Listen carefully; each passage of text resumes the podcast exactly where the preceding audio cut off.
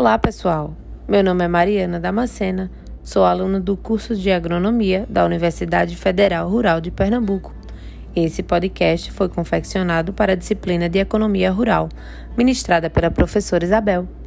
O grupo é composto por mim, pela Maria Juliana, o Tiago Zaquiel e o Bruno. E vamos falar sobre o modelo do insumo moderno.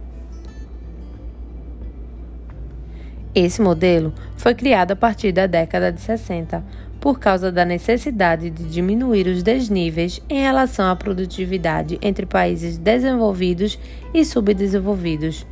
O pensamento em questão era relacionado à criação de tecnologias agrícolas e suas adaptações para a situação de cada produtor, pois, por possuírem alto desenvolvimento biotecnológico, muitas vezes se torna difícil a transferência dessas tecnologias pela falta de homogeneidade de uma região para outra, por existirem diferenças tanto climáticas como topográficas. Aliado a isso, tinha-se em mente que países menos desenvolvidos, com agricultura majoritariamente tradicional e de subsistência, considerados pobres e atrasados, pouco contribuíam com a produtividade. Schultz, em 1965, deu uma indispensável contribuição para que o modelo da difusão saísse de cena. Em seu livro A Transformação da Agricultura Tradicional, o autor deixa claro que o atraso e a falta de produtividade desses agricultores é justamente pela ausência de tecnologias alternativas que se enquadrem na realidade desses produtores, para que obtenham maiores produtividades e lucro.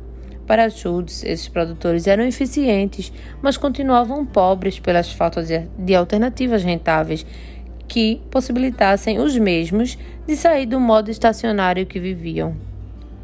Para estimulá-los a saírem da zona de conforto, seria preciso um estímulo classificado como não tradicionais ou insumos modernos. Com seu trabalho inovador, o autor acabou por redirecionar o centro de debate, mostrando que seria necessário investimento e pesquisa para gerar conhecimento tecnológico que trouxessem retorno econômico significativo além de ter a certeza da parceria do setor industrial para desenvolver e produzir esses insumos modernos juntamente com a capacitação para que esses produtores pudessem vir a usá-los. É nesse cenário que o investimento em educação ganha destaque, pois passa a ser necessária a formação de pesquisadores, cientistas e técnicos que possam desenvolver novas tecnologias e torná-las aplicáveis.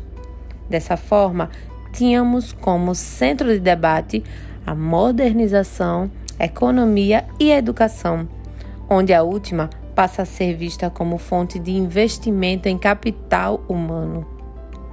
Schultz, em 1979, recebeu o Nobel de Economia por suas pesquisas pioneiras na área de educação e do capital humano e suas contribuições para compreender o fenômeno do subdesenvolvimento e pobrezas rurais.